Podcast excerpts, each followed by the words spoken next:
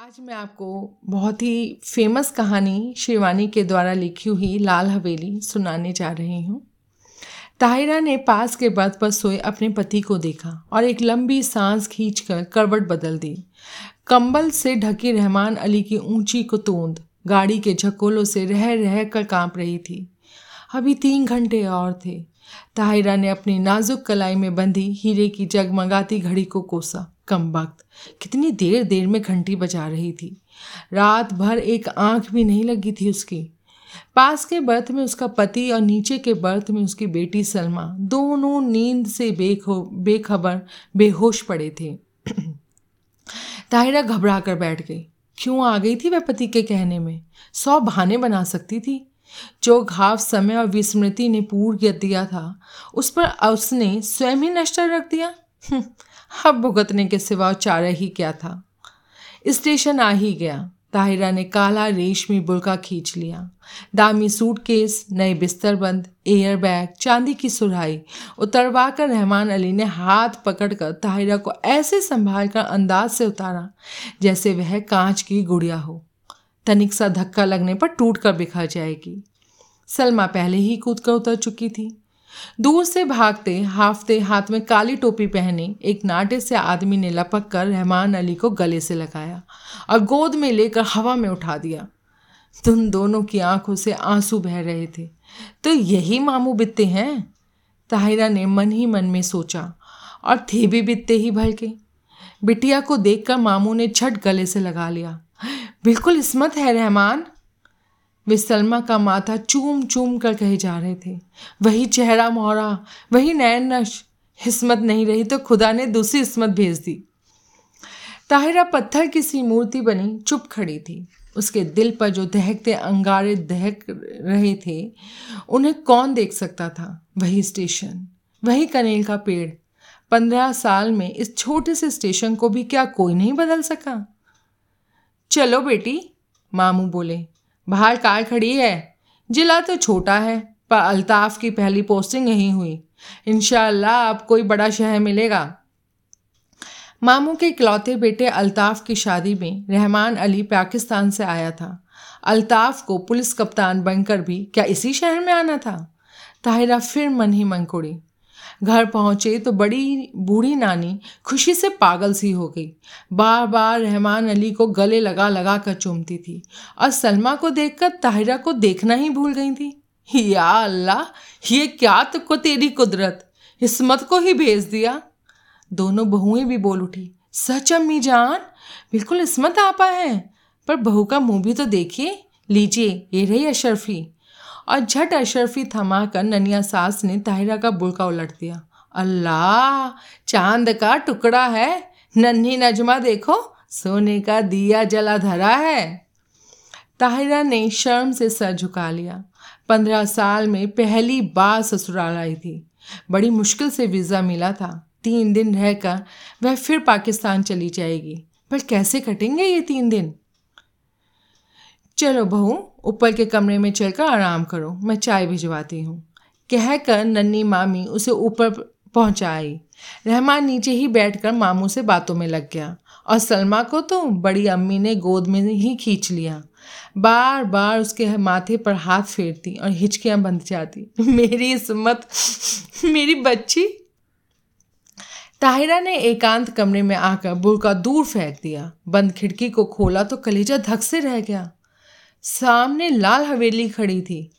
चटपट खिड़की बंद कर वह तख्त पर गिरती गिरती बैठ गई। खुदाया, तू मुझे क्यों सता रहा है? वह मुँह ढक कर सिसक उठी। पर क्यों दोष दे वह किसी को? वह तो जान ही गई थी कि हिंदुस्तान के जिस शहर में उसे जाना है, वहाँ का एक एक कंकड़ उस पर पहाड़ सा टूट कर बसेगा। उसके नेक पति को क्या पता? भोला रहमान अली जिसकी पवित्र आँखों में ताहिरा के प्रति प्रेम की गंगा छलकती थी, जिसने उसे पालतू हिरणी से बनाकर अपनी बेड़ियों में बाँध लिया था। उस रहमान अली से वह क्या कहती? पाकिस्तान के बंटवारे में कितने पिसे, उसी में से एक थी ताहिरा। तब भी, तब वह सोलह वर्ष की कनक छड़ी सी सुंदरी सुधा।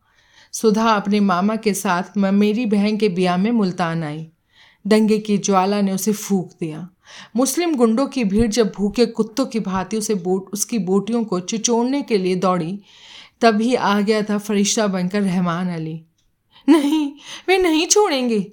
हिंदुओं ने उनकी बहू बेटियों को छोड़ दिया था क्या? पर रहमान अली की आवाज़ की मीठी डोर ने उन्हें बाँध लिया। सांवला, दुबला पतला रहमान, सहसा कठोर मेघ बनकर उस पर छा गया। सुधा बच गई, पर ताहिरा बनकर। रहमान की जवान बीवी को भी दिल्ली में ऐसे ही पीस दिया गया था। वह जान बचाकर भाग आया था, बुझा और घायल दिल लेकर।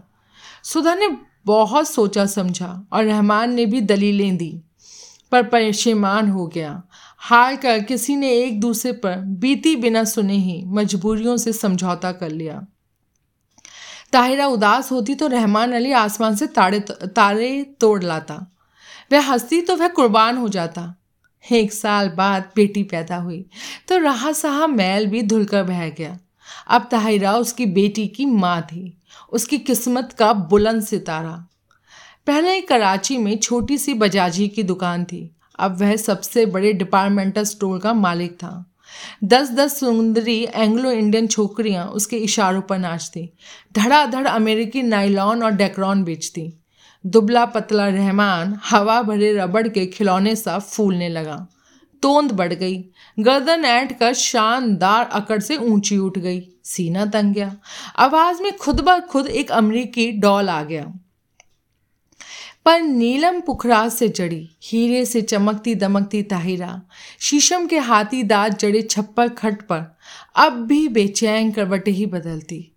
हर मार्च की जाड़े से दामन छुड़ाती हल्की गर्मी की उमस लिए पाकिस्तानी दोपहरिया में पानी से निकली मछली मछली सी तड़फड़ा उठती। मस्ती भरे होली के दिन जो अब उसकी पाकिस्तानी ज़िंदगी में कभी नहीं आएँगे, गुलाबी मलमल की वह चुनरी उसे अभी भी याद आती है। अम्मा ने हल्का सा गोटा टांग दिया था। हाथ में मोटी सी पुस्तक लिए उसका तरुण पति कुछ पढ़ रहा था। घुमराली लटों का गुच्छा चौड़े माथे पर झुक गया था। हाथ की अध जली सिगरेट हाथ में ही बुझ गई थी। गुलाबी चुनरी के गोटे की चमक देखते ही उसने और भी सर झुका दिया था। चुलबुली सुंदरी बालिका नववधु ने झेप झेप कर रह जाता था। बेचारा पीछे से चुप कर आकर सुधा ने दोनों गालों पर अबीर मल दिया था और झट चौके में घुसकर अम्मा के साथ गुंजिया बनाने में जुट गई थी। वहीं से सास की नज़र बचाकर भोली चितवन से पति की ओर देख, चट से छोटी सी गुलाबी जीव निकाल कर चिढ़ा भी दिया था उसने। अब वह मुल्तान जाने को हुई तो कितना कहा था उन्होंने, सुधा, मुल्तान मत जाओ। पर वह क्या जानती थी कि दुर्भाग्य का मेघ उस पर मंडरा रहा था, स्टेशन पर छोड़ने आए थे? इसी स्टेशन पर। यही कनेल का पेड़ था, यही जंगला। मामा जी के साथ गठरी से बनी सुधा को घूंघट उठाने का भी अवकाश नहीं मिला। गाड़ी चली तो साहस कर उसने घूंघट जरा सा खिसका कर अंतिम बार उन्हें देखा था। वही अमृत की अंतिम घूट थी। सुधा तो मर गई थी, अब वह ताहिरा थी। उसने फिर कांपते हाथों से खिड़की खोली। वही लाल हवेली थी। उसके ससुर वकील साहब के। वही छत पर चढ़ी रात की रानी की बेल तीसरा कमरा जहाँ उसके जीवन की कितनी रस भरी रातें बीती थी। ना जाने क्या कर रहे होंगे। हम्म, शादी कर ली होगी। क्या पता बच्चों से खेल रहे हों। आँखें फिर बरसने लगी और एक अनजाने मुँह से वह जूझ रही थी। ताहिरा अरे कहाँ हो? रहमान अली का स्वर आया और हड़बड़ा कर आँखें पहुँच ताहिरा बिस्तर बंद खोलने लगी। रहमान अली ने घीली आँखें देखी तो घुटना टेक कर उसके पास बैठ गया। ए बीबी, क्या बात हो गई? सिर तो नहीं दुख रहा है? चलो चलो, लेटो चल कर कितनी बार समझाया है तुम्हें ये सब काम मत क्या करो। पर सुनता कौन है? बैठो कुर्सी पर, मैं बिस्तर खोलता हूँ। मखमले गद्दे पर रेशमी चादर बिछाकर रहमान अली ने ताहिरा को लिटा दिया और शरबत लेने चला गया। सलमा आकर सर दबाने लगी। वही अम्मा ने, बड़ी अम्मा ने आकर कहा, नज़र लग गई है और क्या? नन्नी नजुमा ने दहकते अंगारों पर चून और मिर्च से नज़र उतारी। किसी ने कहा, दिल का दौरा पड़ गया, आंवले का मुरब्बा चटाकर देखो। लाड़ और दुलार की थपकियाँ देकर सब चले गए। पास में लेटा रहमान अली खराटे भरने लगा तो दबे पाँव वह फिर खिड़की पर जा खड़ी हुई। बहुत दिन के प्यासे को जैसे ठंडे पानी की झील मिल गई थी। पानी पी पी कर भी प्यास नहीं बुझ रही थी। तीसरी मंजिल पर रोशनी जल रही थी। उस घर में रात का खाना देर से ही निमटता था। फिर खाने के बाद दूध पीने की भी तो उन्हें आदत थी। इतने साल गुजर गए फिर भी उनकी एक एक आदत उसे दो के पहाड़े की तरह जबानी याद थी। सुधा सुधा, कहाँ है तू? उसका हृदय, उसे स्वयं धिकार उठा। तूने अपना गला क्यों नहीं घोट दिया? तू मर क्यों नहीं गई? कुएँ में कूद जाती? क्या पाकिस्तान के सब कुएँ सूख गए थे? तूने धर्म छोड़ा, पर संस्कार रह गए। प्रेम की धारा मोड़ दी, पर बेड़ी नहीं कटी। हर तीज, होली, दिवाली, तेरे कलेजे पर भाला भोंक कर निकल जाती है। हर ईद तुझे खुशी से क्यों नहीं भर देती? हाथ सामने तेरे ससुराल की हवेली है। जा, उनके चरणों में गिरकर अपने पाप धो ले। ताहिरा ने सिस्कियाँ रोकने को दुपट्टा मुँह में दाब लिया। रहमान अली ने करवट बदली और पलंग चल मराया दबे पैर रखती ताहिरा फिर लेट गई। सुबह उठी तो शहनाइयाँ बज रही थीं। रेशमी रंग बिरंगी गरारा कमीज, अब रखी चमकते दुपट्टे, हिना और मोतियों की गमक से पूरा घर मह महर कर रहा था। पुलिस बैंड तैयार था। खाकी वर्दियों और लाल तुर्रम के साफे सूरज की किरणों से चमक रहे थे। बारात में घर की सब औरतें भी जाएँगी। एक बस में रेशमी चादर तांग कर पर्दा खींच दिया गया था। लड़कियाँ बड़ी बड़ी सुरमेदार आँखों से नशा सा बिखेरती, एक दूसरे पर गिरती पड़ती, बस पर चढ़ नहीं थी। बड़ी बूढ़ियाँ पानदान समेट कर बड़े इतमान से बैठने जा रही थी। और पीछे पीछे ताहिरा, काला बुड़का ओढ़कर ऐसी गुमसुम चली जा रही थी जैसे सुदबुद खो बैठी हो। ऐसी ही एक साँझ को वह भी दुल्हन बनकर इसी शहर में आई थी। बस में सिमटी सिमटाई, लाल चुनर से ढकी। पर आज था सिहा बुड़का जिसने उसका चेहरा ही नहीं, पूरी पिछली ज़िंदगी अंधेरे में डुबो कर रख दी थी। अरे, किसी ने वकील साहब के यहाँ बुलावा भेजा या नहीं? किसी ने बोला और ताहिरा के दिल पर फिर नश्तर फिरा। दे दिया अम्मी, मामू जान बोले। उनकी तबीयत ठीक नहीं है, इसी से नहीं आए हैं। बड़े नेक आदमी हैं। बड़ी अम्मी ने डिबिया खोलकर पान मुँह में भरा। फिर छाल की ली की, फिर छाली की चुटकी निकाली और बोली, शहर के सबसे नामी वकील के बेटे हैं, पर आ, ना आज, ना औलाद। सुना, एक बीवी दंगे में मर गई, सो फिर घर नहीं बसाया। बड़ी धूमधाम से ब्याह हुआ। चाँद सी दुल्हन आई शाम को पिक्चर का प्रोग्राम बना। नया जोड़ा, बड़ी अम्मी, लड़कियाँ। यहाँ तक कि घर की नौकरानियाँ भी बनठन का तैयार हो गई। पर ताहिरा नहीं गई। उसका सर दुख रहा था। बेसर पैर के मोहब्बत के गाने सुनने की ताकत उसमें नहीं थी। अकेले अंधेरे कमरे में वह चुपचाप पड़ी रहना चाहती थी। हिंदुस्तान। प्यारे हिंदुस्तान की आखिरी साँझ। जब सब चले गए तो तेज बत्ती जलाकर वह आदमकद आईने के सामने खड़ी हो गई। समय और भाग्य का अत्याचार भी उसका अलौकिक सौंदर्य नहीं लूट सका था।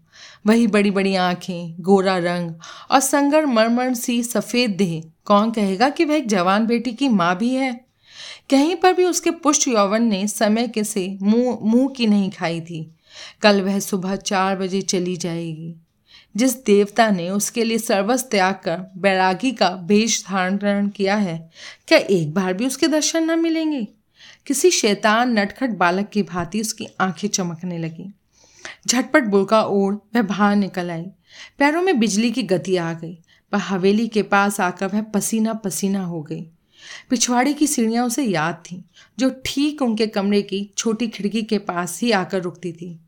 एक एक पैर दस मन का हो गया, कलेजा फट फट कर मुँह को आ गया।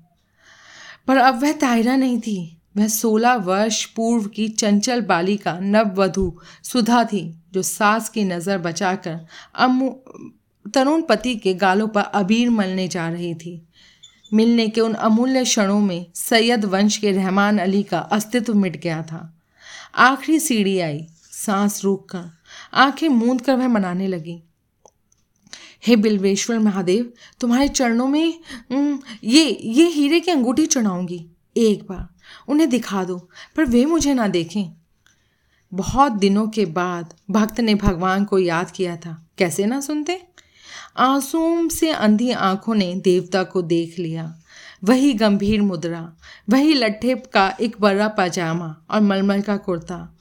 मेज़ पर अभागिनी सुधा की तस्वीर थी, जो गौने पर बड़े भैया ने खींची थी। जी भर कर देख पगली और भाग जा।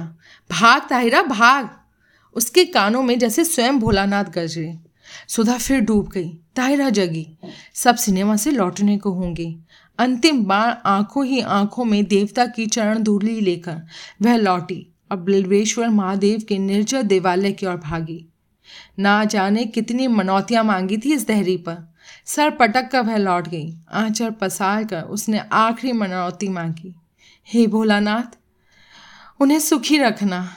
उनके पैरों में कांटा भी ना गड़े और हीरे की अंगूठी उतार कर चढ़ा दी और भागती, हाफती घर पहुँची।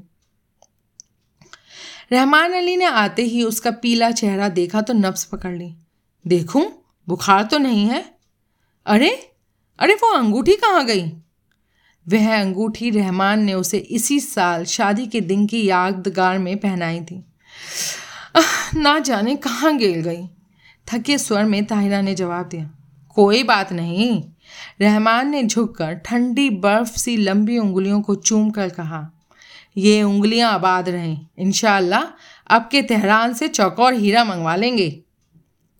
ताहिरा की खोई दृष्टि खिड़की से बाहर अंधेरे में डूबती लाल हवेली पर थी, जिसके तीसरे कमरे की रोशनी दब से बुझ गई थी। ताहिरा ने एक सर्द सांस खींचकर खिड़की बंद कर दी। लाल हवेली अंधेरे में गले तक डूब चुकी थी।